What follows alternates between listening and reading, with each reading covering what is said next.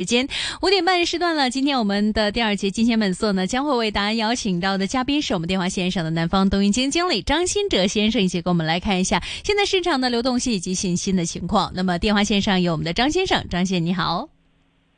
哎，明正好，大家好，你好。呃，那最近这一段时间，大家都非常关注港股的流动性啊。你们之前其实是对港股以及现在呃这个资金方面的一个阴霾，其实还是非常的关注的。那你们现在觉得港股在未来今年剩下的两个月的时间，是不是走势依然会是这么阴晴不定呢？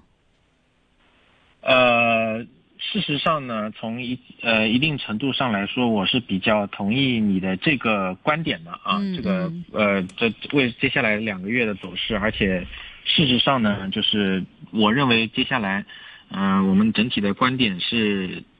呃，主要还是认为现在主要的风险还是在海外，特别是在全球的央行的货币政策和流动性流动性那里，啊，呃。这个特别是这个，我们看到从这个流动性角度来说啊，我们看到这个事实上全球的发达经济体啊，几个大的央行，美联储啊、欧央行、ECB，包括日本央行，在过去的一年的时间里啊，可以说现在除了只有日本央行在，呃，在还在给全世界在扩表，提供流动性啊，呃，欧洲央行和美国央行早就已经开始缩表了。所以呢，就是今天早上这个日本央行对于未来它的这个货币政策 YCC 收益率曲线的调控，是一个其实是一个非常值得关注的一个一个对于全球呃可以说是全球资产流动性的冲击啊呃这个呃其实这个今天早上十一点日本央行公布的结果呢，其实有点不太理想，就是它的结果是处处在处于一个比较模棱两可的状态。到底是明确的结束了 YCC，还是说，呃，他现在不会放弃对于收益率曲线的控制，就是意味着他不会，啊，再去释放，不会一直向市场注入流动性啊，就是所以其实整体上来的话，整体上来说的话，市场整个，嗯，今天央日本央行呢，对于未来流未来市场的走势，其实并不能说是一个好事，因为什么呢？嗯，就是。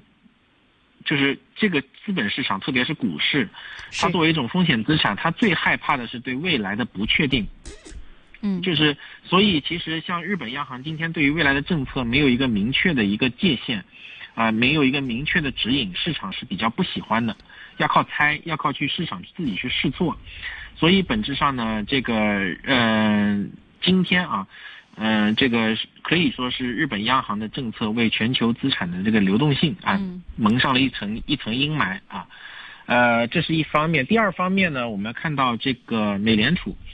这个我们是在过去的几个可以说几次采访里面，我们反复强调，市场现在过分的呃进入了未来的宽松预期。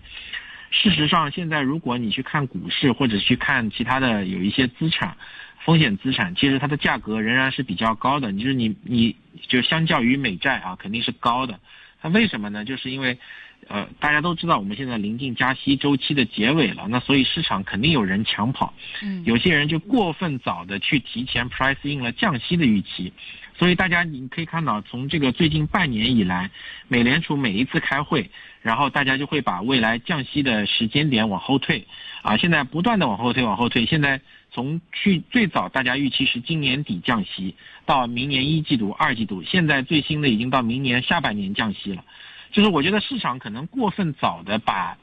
就是因为过去十年的零利率，大家已经把把整个市场的口味啊，就是变得非常的，大家已经习惯流动性泛滥了。真正的加息周期和经济的强韧的周期，大家已经不熟悉、不习惯了。那那都是十五年前、二十年前，甚至四十年前的一个一个货币周期，所以，呃，所以其实整个我们会觉得，呃，市场现在至少从价，不管是任何资产它的价格，呃，它有点过分，呃，早的将宽松预期打进去了，所以这些人必须要认错或者离场。呃，那么就是需要在不断的修正他们的预期，至少我们现在包括从上周公布的美国三季度的 GDP 来看，呃，包括这个就业数据，呃，其实我们现在看到的美国的数据还是依然是非常强劲的，啊，就是而且就是目前我们看到的，就这个利率，不管是政策利率，还是市场利率，还是说社会的融资成本，现在是在美国仍然是低于经济的一个呃名义增速的。当你的借贷成本低于名义增速的时候，那么是投资人或者说企业，他就会去借钱去扩张，因为他可以获得名义增速的这个收益收入啊。那么所以其实当前的情况下，我们看到的美国经济可能恐怕还是扩张的，而且是要这个要比市场的预期要好的。所以我们会认为呢，就是。市场现在太太割了啊，太割了，太割了。嗯嗯。啊，今天晚上这个美联储的议息会议可能会让市场稍微清醒一些啊。我觉得，呃，鲍威尔可能不会排斥未来的十二月下个月再加一次，啊，或甚至说在明年初再加一次。嗯。他一定不会松口，他一定会说基于数据，但是数据没有办法，现实就是这么的强啊。那所以就是会强迫他继续加息，而且长端。就是市场很多人之前听美联储这个官员不停的说啊，说长端现在涨得高了，对金融环境有点收紧了。那么收紧的情况下呢，那这个，呃，是不是就可以不加息了？而事实上呢，我们看到美美国财政部部长耶伦啊，上周刚刚说，他认为当前的这个长端，特别是十年长端的国债利率上行，是充分反映了经济基本面，而不是。啊，因为这个财政部对国债进行超发啊，那么所以其实它还是需要融资的。那么昨天晚上美国财政部也更新了啊，未来新一期的财政的融资计划，大家可以看到呢，就是，呃，这个四季度的融资计划跟呃七月底的融资计划给出来比呢，是稍微缩减了大概七百六十亿美金啊，就是缩了一点。呃，现在的原来预计度，原来七月三十一号预计的，呃，预计今年四季度的时候融整个财政部融资大概是八千多亿，八千七百多亿，八千四百多亿，现在呢缩减到八千六七百呃七千六七百亿，但是呢明年一季度又再会融资融资，按照现在的预算啊，明年一季度又再融大概八千多亿啊，所以其实财政部发债的这个需求或者说发债的这个，呃。动力或者压力还是非常大的，嗯，而且长端供应是比较多的啊，在这一次的融资计划里面，所以其实我们会认为呢，就是，嗯，这个特别是这个美国的债券市场啊，就是国债就说长端收益率，按照目前来看的话，呃，供给的压力或者波峰啊，大家还没有其实真正的去体验。我们认为未来不排除长端收益率还会继续往上蹿升啊，或者说至少要追上这个，呃。名义经济增速的这样的一个，呃，一个可能，所以其实整体下来的话，我我们的对于未来流动性的观点的判断，我们是比较悲观的。我们认为这个市场上真正的流动性的大考还没有来，还没有来到，啊，这个大家不不宜就是过早的积极的太过于乐观。啊，当然，就是确实，我们不得不说，回头看啊，就是港股经过过去几年的调整，确实估值很便宜了啊。对，就是你如果是一个长线的投资人，对吧？你你你就或者说大家收息的，或者说大家有的人就是我就是长线布局，我的养老五年、十年、二十年，那肯定没问题啊。这个这个估值我们认为是绝对合理了啊，就是很便宜了。但呢，就是说短期啊，不排除流动性的呃动荡，甚至说有可能。会重演，啊，这个二零二零年三月的流动性危机啊，那个当时就是一个流动性危机嘛，啊，只不过就是突然没有了买盘，那不排除这种可能性啊，我我们现在是这样的一个判断，嗯。现在所谓的这种流动性危机，你们觉得对于港股来说最恶劣的情况可以去到什么地步呢？呃，因为因为是这样的啊，就是。就是我我我当然不是危言耸听，也不是吓大家，但是你要让我去估的话，呃，说实话很难去给出一个就是说具体的量化的。但是熊市无底。按照，对港股是一个怎么说呢？它是一个离岸市场，对吧？就是它的流动性是完全受到海外的，可以说是受到海外的这个呃影响是非常大的。所以为什么大家可以看到今天 A 股它是一个？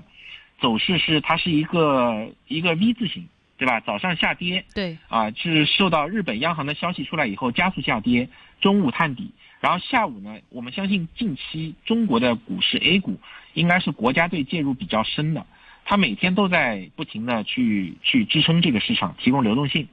但是港股呢，今天就很不争气，大家可以看到今天是一路暴杀，而且跌幅是比较大的，我相信很多人会很失望。但其实我们怎么去解释这个现象不难理解，就是因为就是日本央行的这个事情就是对流动性它就是有影响的，那你流动性有影响，那离岸市场的影响就是这么大。啊！而且如果流动性最严酷的那个点没有到的话，我们不觉得就是港股真正的见到了底部，啊，所以其实，呃，但是从因为我们是做专业的投资的，但是从这个理性的基本面分析，你说这个企业的盈利也好啊，估值也罢，啊，确实就是港股已经确实是很值得一搏了，直播率比较高了啊。从就是我们把投资的呃战线拉长看，时间拉得越长，胜率越高嘛，就是这样看的啊。对。但是短期确实我们认为这个。你要说真的要流动性风险，呃，硬要我拍个脑袋，我我我个人不倾向于拍脑袋啊。但是如果硬要拍的话，不排除啊，在极端的情况下，嗯，就是我这边所谓的极端，就是外围美股，因为大家知道美股其实现在估值是非常离谱、非常非常高的。我们看到的这个美国像标普五百，它的股，它的相较于就是叫风险溢价率，就是相对于无风险收益，就是美债。标普五百的这个股票相对于美美债，它的这个风险溢价，现在来到了历史的极值，极值比零七零八年金融危机前还高。现在标普五百的风险溢价，如果看过去十年，从一三年到现在，它是处于负三到四个标准差，这个就基本上就就从统计学上说，概率已经是在千分是一千年才出现一两回，嗯，一千分之一二的二的概率。啊，百如果到四个标准差，就是万分之零点一的概率。现在之前一度很逼近这个这个这个四个标准差，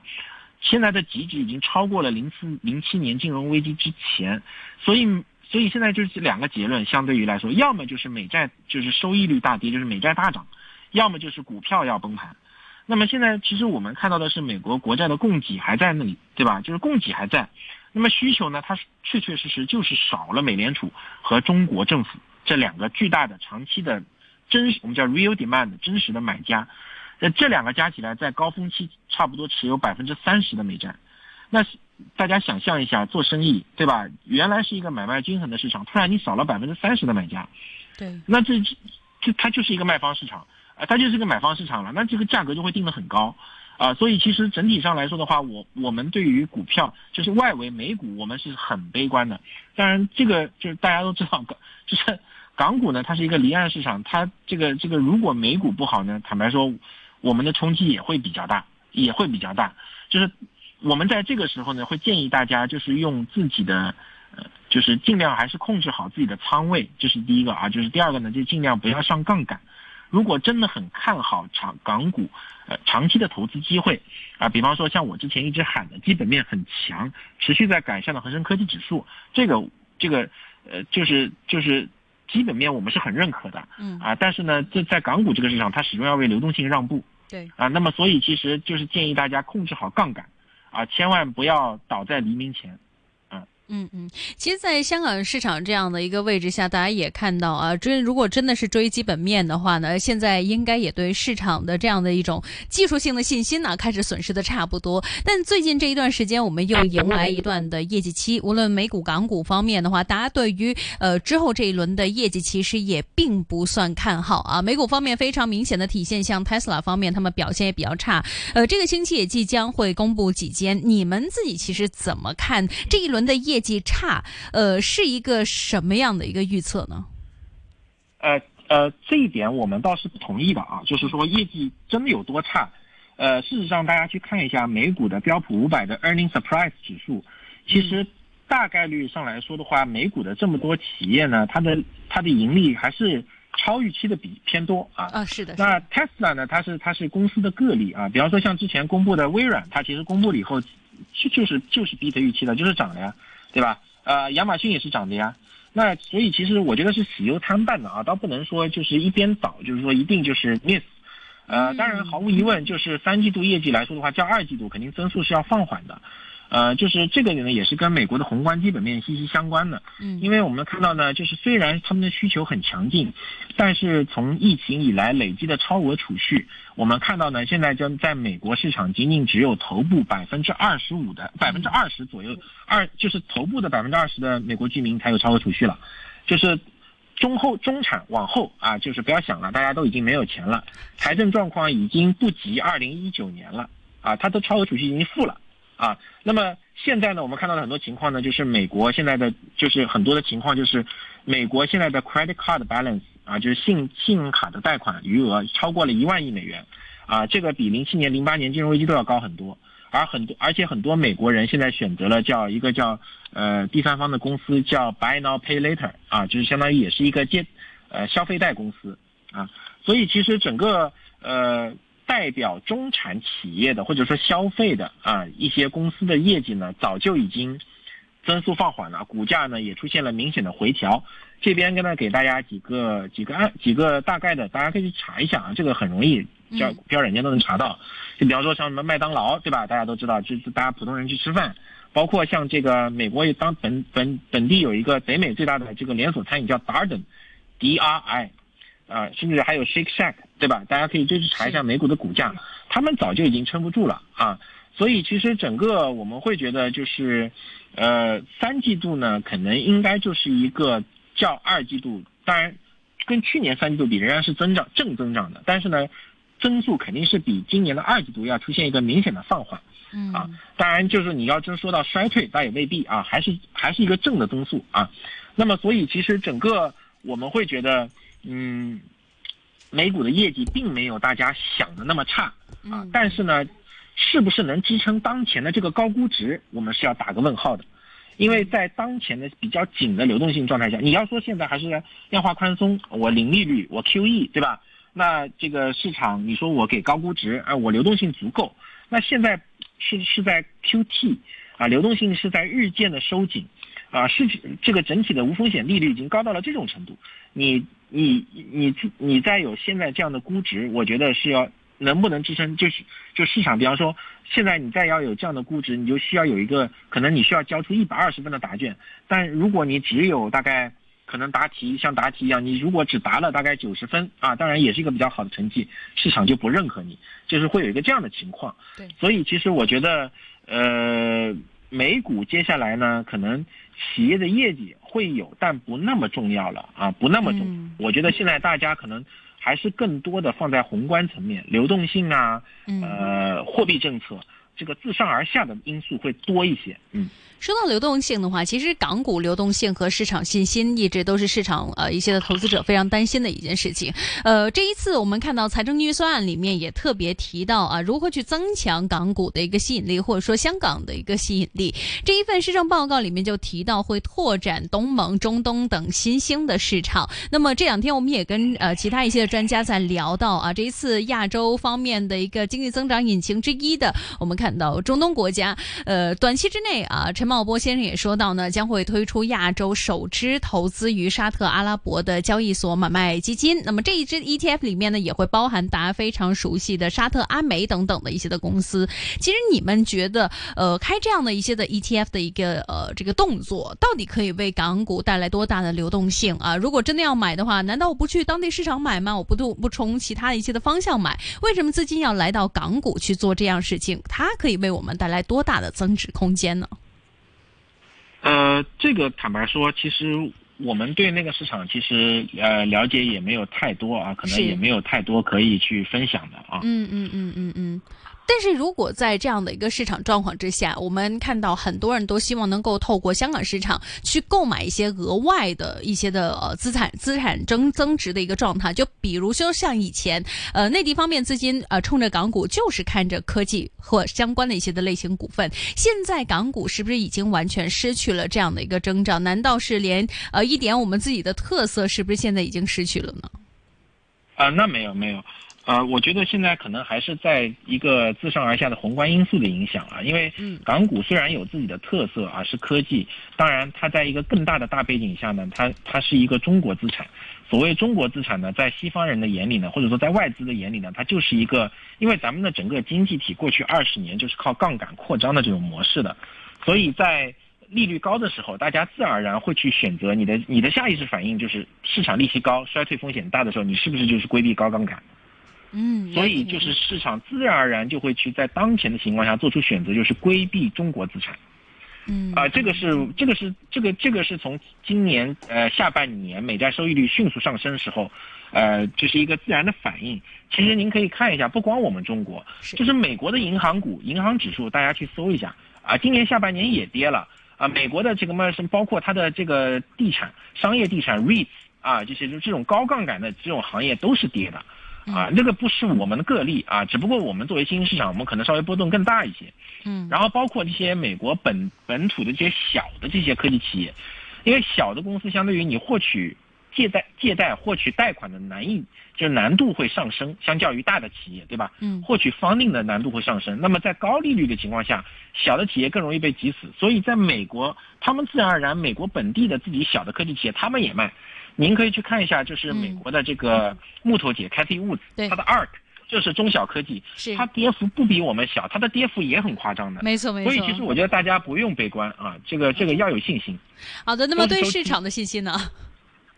对，都是周期，只要只要熬过这一段，黎明就会来的，都是都是货币周期。我们期望这个周期可以快一点的结束，我们熬了很多年了。那么当然，对于港股方面的话呢，如何进行这一段时间的部署啊？如何规避一些的风险性的投资呢？我们欢迎各位听众朋友们继续留意我们专家朋友们的专业分享。今天再次谢谢我们的张新哲先生的专业剖析。钢铁各位股份，您个人持有吗？